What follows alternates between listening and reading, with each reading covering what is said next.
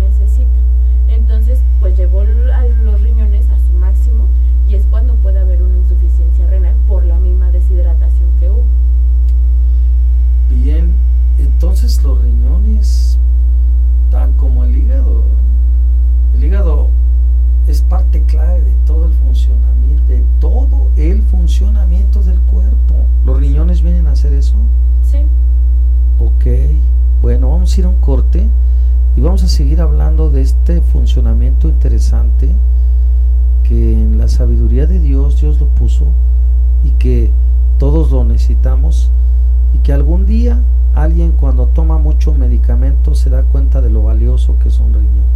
Vamos a un corte y regresamos.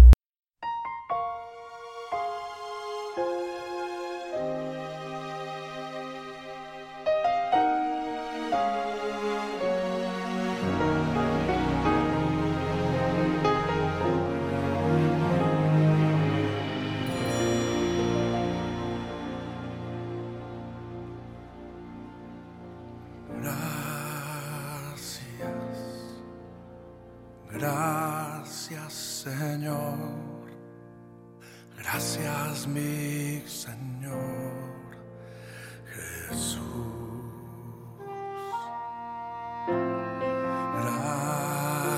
Gracias, muchas gracias Señor. Gracias mi Señor.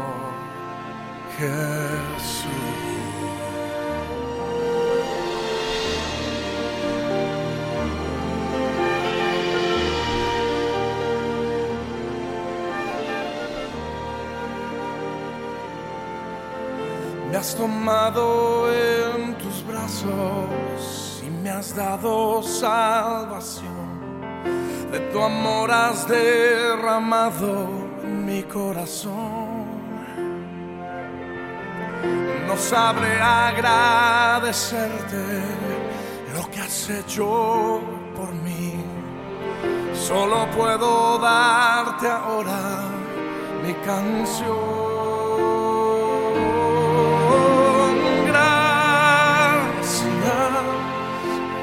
Gracias, Señor, gracias mi Señor Jesús. Gracias, muchas gracias Señor. Gracias mi Señor Jesús.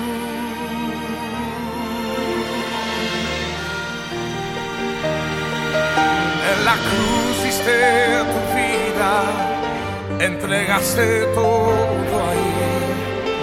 Vida eterna regalaste al morir.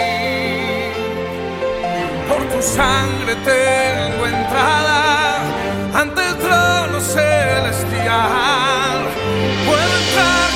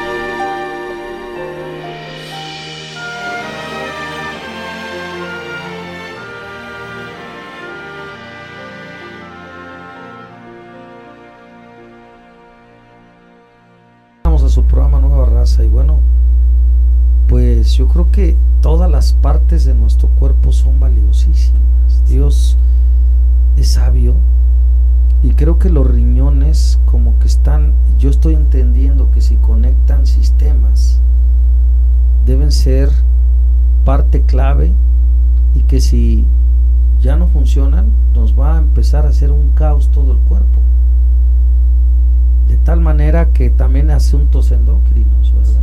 Porque ahí están algunas glándulas, ¿verdad? Están eh, involucradas y entonces cuando alguien tiene problemas de vías urinarias, yo creo que en un gran porcentaje es por riñones, ¿verdad? las demás partes que tú dices un poco más externas, a lo mejor son más leves, ¿no? El asunto.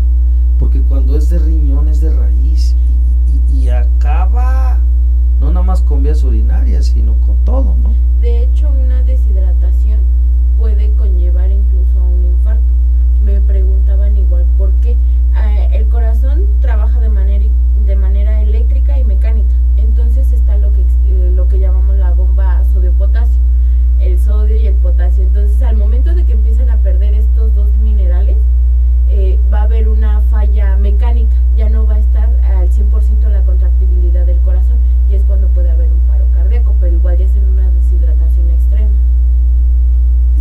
deshidratación tiene que ver con los riñones. Sí. Oh, mira. Bueno, qué situaciones tan complicadas. Mira, a mí me ha tocado, bueno, yo viví algún tiempo en el norte y allá en el norte sí hay mucha deshidratación. en época de calor se llega, por ejemplo, grados centígrados a 45 y 45 es un rebase tremendo.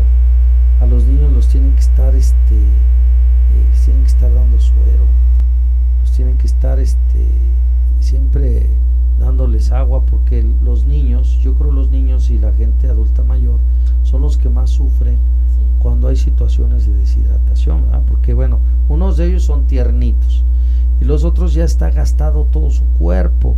Y entonces llega el momento en que las dos partes son, eh, las dos extremos son algo eh, pues que pueden en un momento dado una deshidratación menor a un joven, pues bueno, es menor, pero se puede convertir en mayor si es un niño, ¿verdad? Depende de los grados centígrados. De hecho, las edades este, extremas de la vida son las más vulnerables para cualquier enfermedad, ya sea diarreas, este, deshidrataciones, incluso cuando se hacen las campañas de vacunación, que, ¿en qué es en lo que hacen más énfasis de que se vacunen? Eh, eh, adultos mayores, embarazadas y niños, porque sí corre más riesgo por los mismos deterioros en un adulto mayor, el deterioro ya de su cuerpo, que a lo mejor este, inmunológicamente ya no está a los niveles que debería, igual del niño que no ha desarrollado a lo mejor este, sus defensas y bueno, yo ya empecé a desviar el programa porque estamos hablando de problemas de vías urinarias. Yo me quise centrar en los riñones porque últimamente me he enterado, los riñones son parte clave. Hay mucha gente que está enferma de diabetes, que también tiene, está relacionado. Eh, ahora, hay mucha gente también que tiene problemas. Fíjate que muchos pastores se han muerto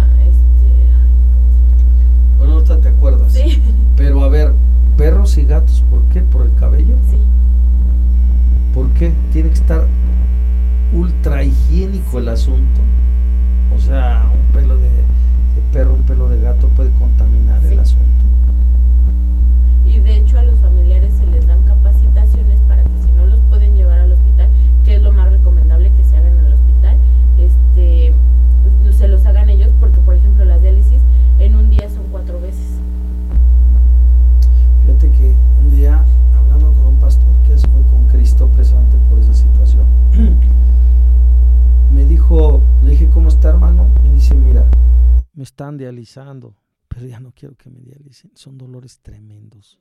Si me he de morir, me voy a morir. Así dijo. Y sí, en efectivo. ¿eh? Estaba joven, bueno, no tan joven, 57 años. Yo creo que todavía no era momento que muriera, pero son dolores tremendos, dicen. Y es por lo que tú dices de un desgaste. ¿Por qué? Porque el riñón le pega a todos lados. Y hace que su sistema inmunológico se deprima muchísimo y es más susceptible a infecciones, enfermedades. ¿Que se deprima? Sí, que baje. O sea, y también, y también este mentalmente, emocionalmente. Pues es que toda enfermedad eh, ya sea diabetes, sabemos que la insuficiencia renal, la diabetes, la hipertensión son enfermedades crónico-degenerativas. Crónico que nunca, nunca, nunca, por más,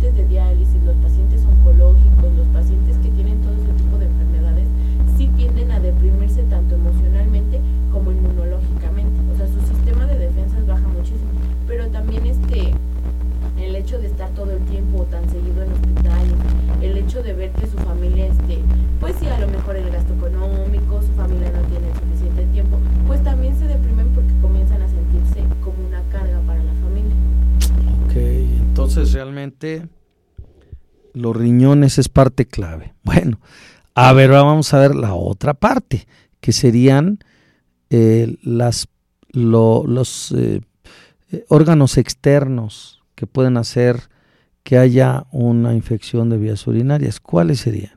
Bueno, aquí específicamente ya habíamos mencionado que lo importante y en lo que debemos de hacer mucho hincapié es en la prevención. Si todavía no tenemos complicaciones de este tipo, hay que prevenir llegar a ese tipo de enfermedades, como Ujú. poniendo atención en, en lo que son las infecciones de vías urinarias. Eh, las infecciones de vías urinarias bajas se va a llevar, eh, o los, lo que lo integra es el uréter y la vejiga principalmente. El uréter en los hombres es más largo y en las mujeres es más corto. Ese es un factor de riesgo para las mujeres. En adulto mayor también ya mencionábamos que es un factor de riesgo por este su sistema inmunológico bajo, porque a lo mejor no toman la suficiente cantidad de agua, porque a lo mejor ya no tiene la misma higiene. También eh, va a ser muy re- recurrente en pacientes que se le coloca la sonda vesical. Cuando están internadas, cuando sufren, este, cuando se les hace alguna intervención que no pueden estarse movilizando, se les coloca una sonda vesical. Esta sonda vesical va a ir desde el uréter, ya sea en la mujer o en el hombre, va a ir desde el uréter hasta la vejiga. Entonces, allí cuando sientan ganas de hacer pipí va a salir por medio de la manguerita.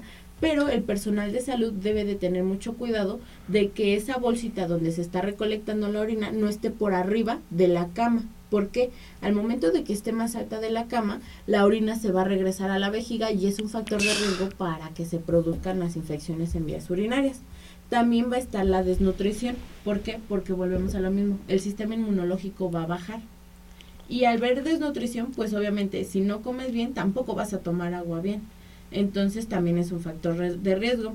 También están las lesiones, este el ser diabético también es un este factor de riesgo y va a estar también las infecciones de transmisión sexual o por coito anal, que es una mala higiene.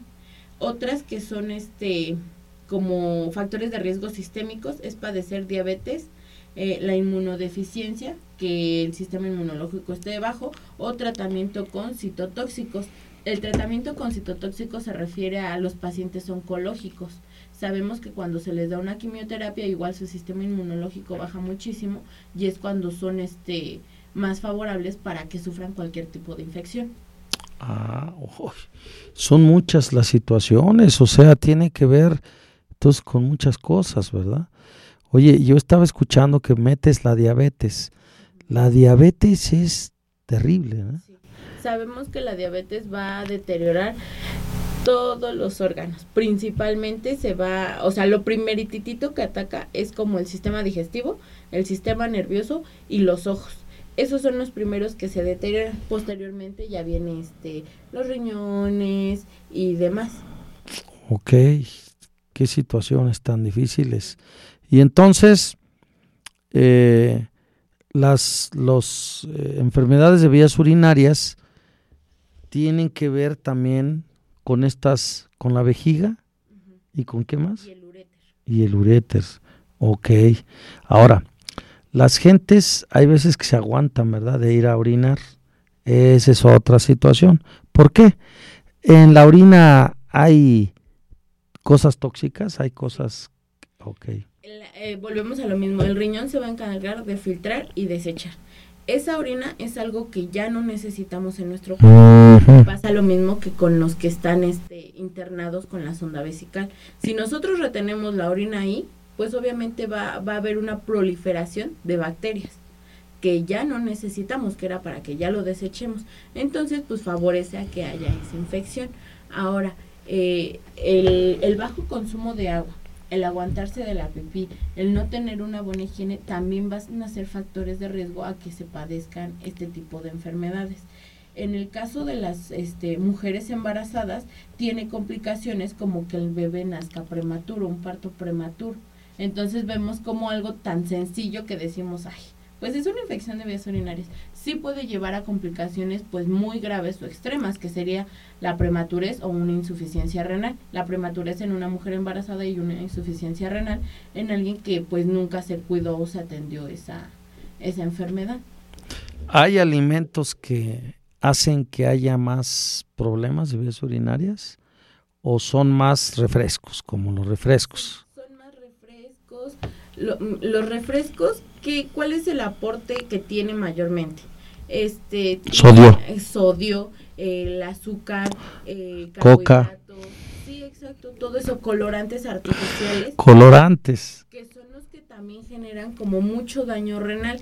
Y hay veces que pues no tomamos en cuenta todo eso. No digo que ya vas a dejar de tomar refresco para siempre, por toda tu vida, pero hay que valorarlo. Volvemos a lo mismo. Ok, a lo mejor me doy mi gusto el domingo de tomarme dos vasos de coca, pero durante toda la semana estuve, aparte de que el, el consumo de agua te favorece para no deshidratarte, te favorece para sentir este saciedad, eh, para la hidratación.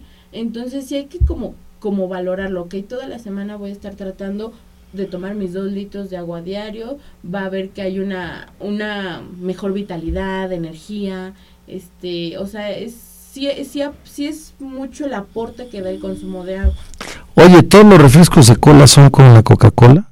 ¿O, na- ¿O la Coca-Cola tiene algo especial? Por ejemplo, Pepsi-Cola, Big-Cola, las otras de cola tienen la misma, eh, los mismos resultados, las mismas situaciones, o si es en concreto nomás la Coca-Cola. Eh, tienen como lo mismo, pero lo que sí se ha notado o se ha visto igual este con pruebas es que tienen unos tienden a tener mayor aporte de glucosa, o sea, más azúcares. Por ejemplo, la coca, no recuerdo cuánto tenía exactamente, pero una sola gotita que se colocó en el glucómetro tenía 120 y la otra tenía 150, que creo que era Pepsi la que estaban como comparando. Entonces, sí, o sea, una sola gotita. Ahora imagínense si se toma sus cinco vasos de coca o sus- su botella de coca. Claro, claro. Entonces, eso es lo que, pero me parece que sí tienen como el mismo, o sea, los mismos componentes, pero en diferentes grados. Oye, fíjate, ahorita hablando de la Coca-Cola, me surge esta pregunta, a ver si tú nos puedes ayudar. De entrada, la Coca-Cola es un medicamento, era medicamento, era un jarabe, era un jarabe. Inclusive cuando alguien se la toma caliente, pues sabe a medicina, ¿no? ¿Qué- Bueno, ¿y qué cura, oye? Porque dice uno, creo que la Coca-Cola yo he estado escuchando es más dañina. Pero si era jarabe, ¿qué es lo que curaba o qué hacía o qué o qué puede hacer o alguien, bueno, yo sé que le recomiendan a alguien que tiene la presión baja, tómate tantita Coca-Cola y se te estabiliza la presión, pero alguna cosa en donde tú la puedas recomendar como para poder decir esto la Coca-Cola ayuda? La verdad desconozco, sí, yo también lo había escuchado, pero desconozco. Eh, supongo que cuando era medicamento tenía como tal vez el mismo sabor, pero otros componentes, como me supongo que como no sé el jarabe para la tos, porque igual si de hecho para los diabéticos cualquier tipo de jarabe está contraindicado porque tiene niveles muy altos de, de azúcares, Ajá. igual, entonces supongo que era como para algo así. Ah, Pero, este, igual supongo que, que ya tenía como componentes diferentes.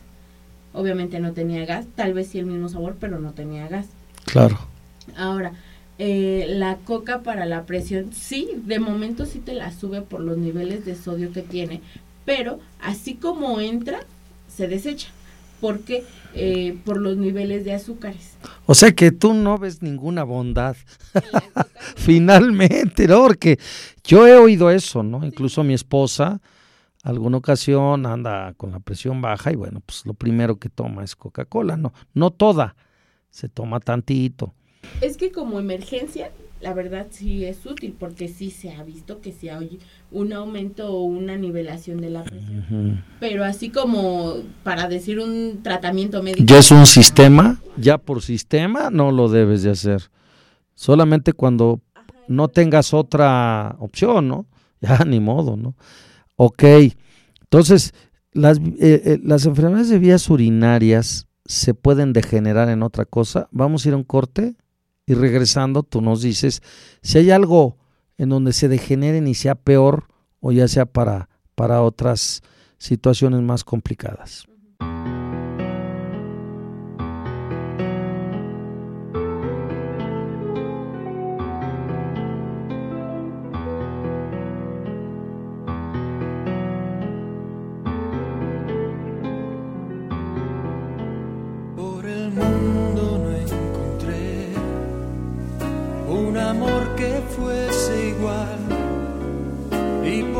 Que encuentre amor, el tuyo es sin par. Te humillaste hasta lo sumo, nadie ha hecho nada así. Y triunfaste sobre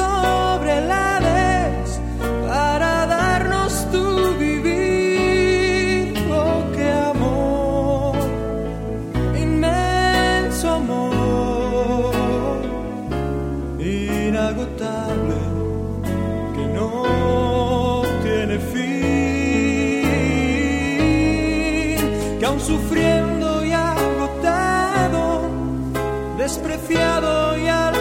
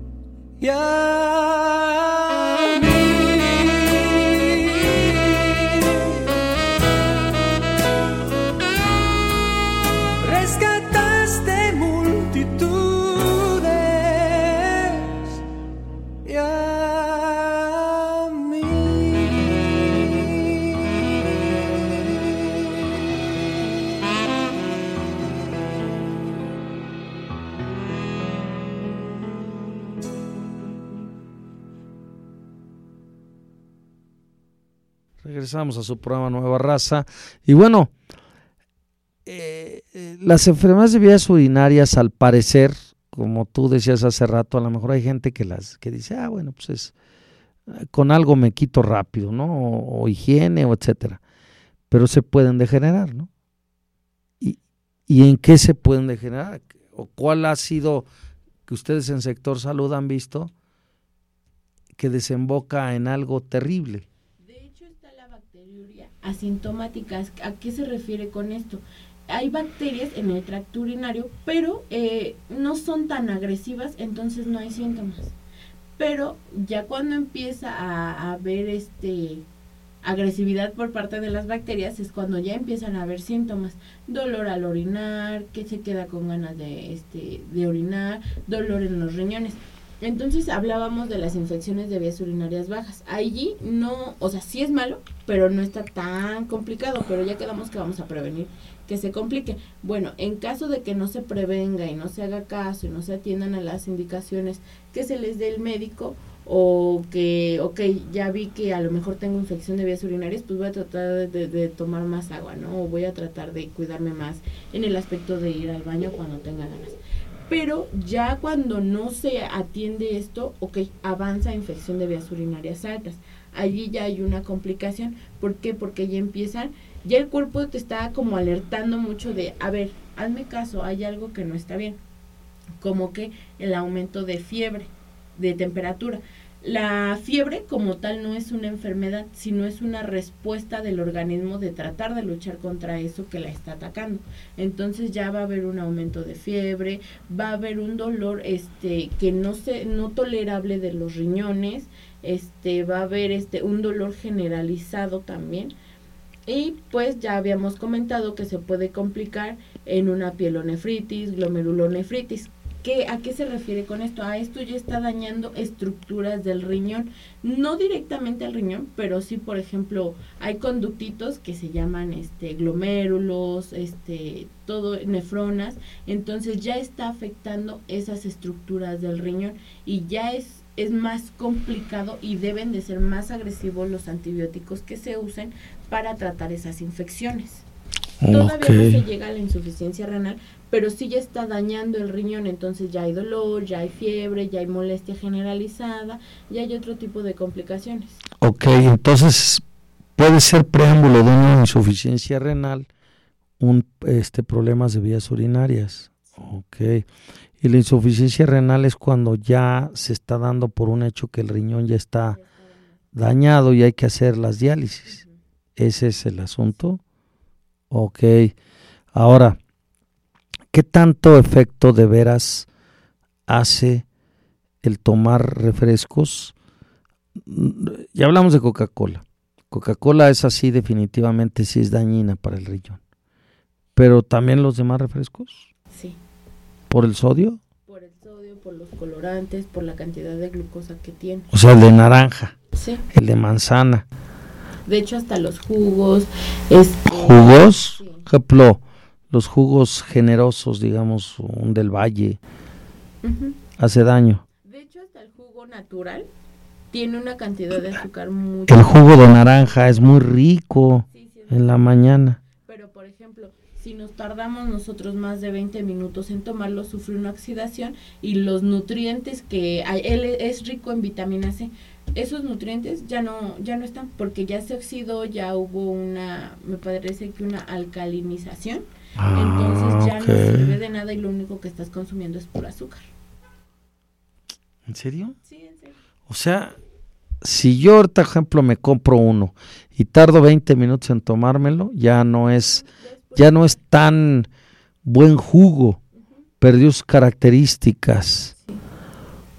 Y bueno, si yo me compro una naranja y me la empiezo a comer, es así, ¿no? Pues ahí está bien, ¿no? Ok. Oh, yo no sabía eso. Entonces, los jugos también no son tan, eh, no deben ser tan, digamos, tan, tan consumidos. Es el agua natural, es que no hay de otra, ¿no? Entonces, porque si ya los jugos llegan a ese extremo, pues ya lo único que queda, digamos, todavía antes del agua natural sería el agua de, de fruta, ¿no?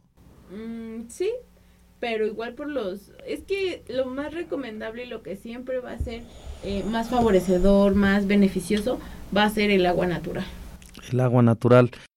También hay una enfermedad que es por el exceso del consumo de agua. O sea, tampoco hay que sobrepasar el consumo de agua, porque también podemos empezar a perder ese ese potasio, sodio y potasio para el corazón. Exacto, y también vuelven, pueden haber este problemas en el corazón. Ok, entonces no es este que estar tomando agua por tomar agua. Obviamente, si hay si hace mucho calor, si sabemos que está ese riesgo de deshidratar, pues sí podemos aumentar nuestro consumo de agua, pero no podemos una persona bajita no puede tomarse 5 eh, litros de agua porque obviamente también va a causar un deterioro. Ahora, te pregunto algo que yo siempre lo he visto así y por lo menos yo me he observado.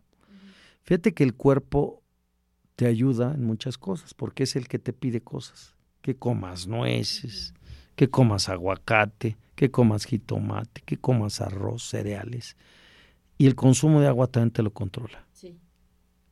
Entonces, ahí el mismo cuerpo ya tiene sistemas como de retroalimentación para que tú en un momento dado tomes o comas lo que debe de ser.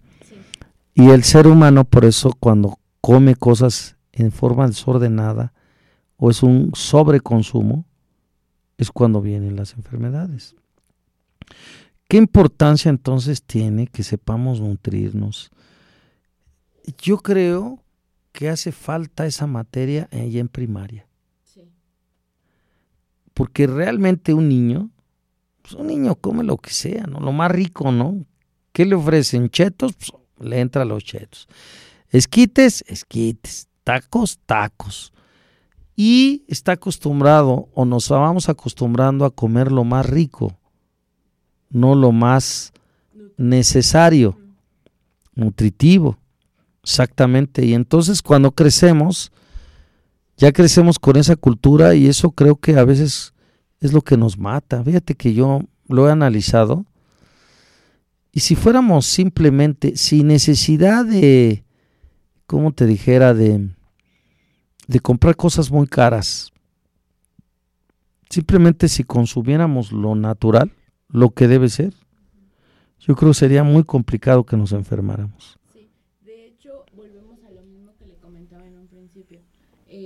Cuando decimos mm, sale un poco de tema, pero es de es parte de los hábitos y de las malas costumbres que tenemos. Eh, decimos seis meses de la de lactancia exclusiva materna y después de esos seis meses y hasta los dos años, si le, si le quiere seguir dando pecho, lo puede complementar con papillas. Hay veces que las mamás dicen, ay, pues que coma primero frutita, porque es lo más rico, y le empiezan a dar fruta. Entonces ya cuando le quieren dar verdura, los, los bebés la rechazan porque su palabra por el sabor. a lo dulce. Y luego le dan verdura y se la condimentan con sal. El bebé se está acostumbrando a comer con sal. Y obviamente eso tampoco es beneficioso porque sigue siendo un bebé. Su organismo todavía no está lo suficientemente maduro para procesar todo eso. Entonces es donde sí hacemos al menos nosotras este enfermeras obstetras hacemos mucho hincapié en la lactancia materna y en la alimentación pero eh, alimentación de papillas, ciertas, este, ciertas verduras, pero sin sal, y primero empezar dando verdura y posteriormente fruta. Fíjate que estamos, estoy ahorita pensando, hay que hablar con el hermano que está de presidente de la interdisciplinaria para que se implementen, yo creo que pláticas. Pláticas, no sé si directamente a los niños o pláticas a los papás. ¿De qué? De una educación de nutrición. Porque tenemos en la iglesia cualquier número de hermanos diabéticos, pastores. Como complementarlo, tanto padres como hijos, porque hay veces que hay niños de verdad son sumamente inteligentes y sumamente conscientes, pero obviamente si los papás, no sé, si el papá en lugar de comprarle una, un kilo de manzanas le compra sus 10 pesos de chetos, pues ¿qué va a ser lo más fácil para el niño? Sabe qué es lo mejor, pero va a ser más fácil para el niño comerse su bolsa de chetos. Ahora, en esas pláticas hay que enseñar que no sabe fea la manzana, porque, ah, ok, comparamos la manzana con los chetos, pero la manzana la puedes preparar de varias maneras. o la puedes llevar a algún postre o no sé. De tal manera, alguien va a decir, ya están hablando de, de postres y no que el azúcar no. Bueno, un postre, bueno, a lo mejor una manzanita con limón, con tantito chilito, quizá, ¿no? No exagerado tampoco, pero yo pienso que si es necesario ya eso te voy a decir porque yo he visto cualquier número de pastores con problemas diabéticos. En la iglesia en la que estamos, en Hermosa, eh, durante este año, gracias a Dios, se nos dio la oportunidad de que como comisión interdisciplinaria se dieran pláticas y tratamos de abarcar tanto a la iglesia infantil, jóvenes, eh, varón y femenil. Entonces lo que hacíamos las hermanas de la comisión era que, ok, íbamos a dar nuestras pláticas, pero les llevábamos como un snack. Eh, llevábamos, para los niños les llevamos jícama picada y pepino y los niños eran felices comiendo eso. O sea, no es necesario que se les dé un dulce para que ellos estén atentos, sino que con su platito de jicamita ya estaban comiendo. Eh, a la femenil se les dio un trocito de piña con tantito chile. A los varones se les dio un trocito de sandía. Entonces, pues en lo personal me gustó trabajar de esa forma. Eh, estuvieron muy atentos a las pláticas, gracias a Dios, y sí hubo respuesta por parte de los hermanos. Tú como ves, yo creo que sí sería bueno empezar a platicar, ¿no? Hablar con hermano David Sánchez, que él es el que está al frente de la comisión interdisciplinaria, y que se implementen, si no pláticas presenciales, algunos tips que tengan su página de internet y en la página de internet o incidir en las páginas de internet de otras comisiones, damas, varones, o estarlo anunciando muy seguido porque yo veo que Dios sí se mete en ese terreno cuando les dio la dieta allá en el desierto, la dieta de Juan el Bautista, Daniel. todo eso yo creo que sí tiene que ver con el futuro de los de los que bueno pues vamos a servirle al Señor o de todos los cristianos en general y yo creo que sí al sector salud le ha hecho falta un poquito, aunque sí habla del plato del buen comer, pero yo siento que a lo mejor hay otras cosas, a lo mejor de corrección más que prevención, que es donde se gastan más dinero y entonces es ahí donde pues vamos a estar pagando siempre la corrección, pero yo creo que la prevención es mucho más importante. ¿Ustedes, o sea, el sector salud sí lo hace o no? Es que incluso, por ejemplo, nosotros nos habíamos dado cuenta y entre compañeros preguntamos, ay, ¿qué, ¿qué, especialidad quieres hacer? Y la mayoría de los compañeros dice, ay, pues yo quiero oncología, o sea, especialidades de, Cáncer. ajá, de corrección y no de prevención. Hay muy pocas enfermeras este, públicas que son las que hacen, este, comunitarias, perdón, que son las que están en centros de salud haciendo trabajo comunitario de prevención. Hay muy pocas enfermeras eh, nutriólogas, hay muy pocas enfermeras que realmente buscan hacer proyectos para que se, se haya una cultura de prevención. La mayoría, y la verdad es que donde deja más dinero es en la corrección y no en la prevención. Sí, exactamente. Bueno, hemos finalizado el programa, hemos hablado de muchas cosas, vías urinarias, pero ¿cómo tiene que ver el riñón? El riñón es parte clave de todo el funcionamiento de nuestro cuerpo y por lo menos en tres sistemas es parte clave. Y bueno, pues yo creo que sí hay que cuidarnos, no hay que tomar tanto medicamento. Hay gente que se automedica y el problema lo va a tener cuando ya sea grande, porque los riñones ya no le van a responder.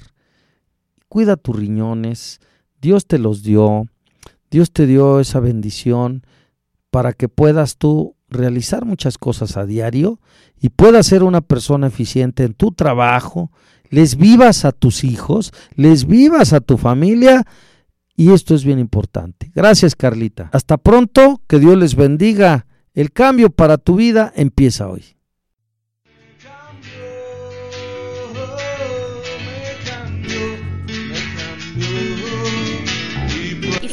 Medios presentó tu programa Nueva Raza, transformando tu vida en Cristo.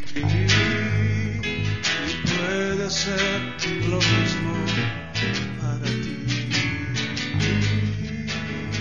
Y puede ser lo mismo.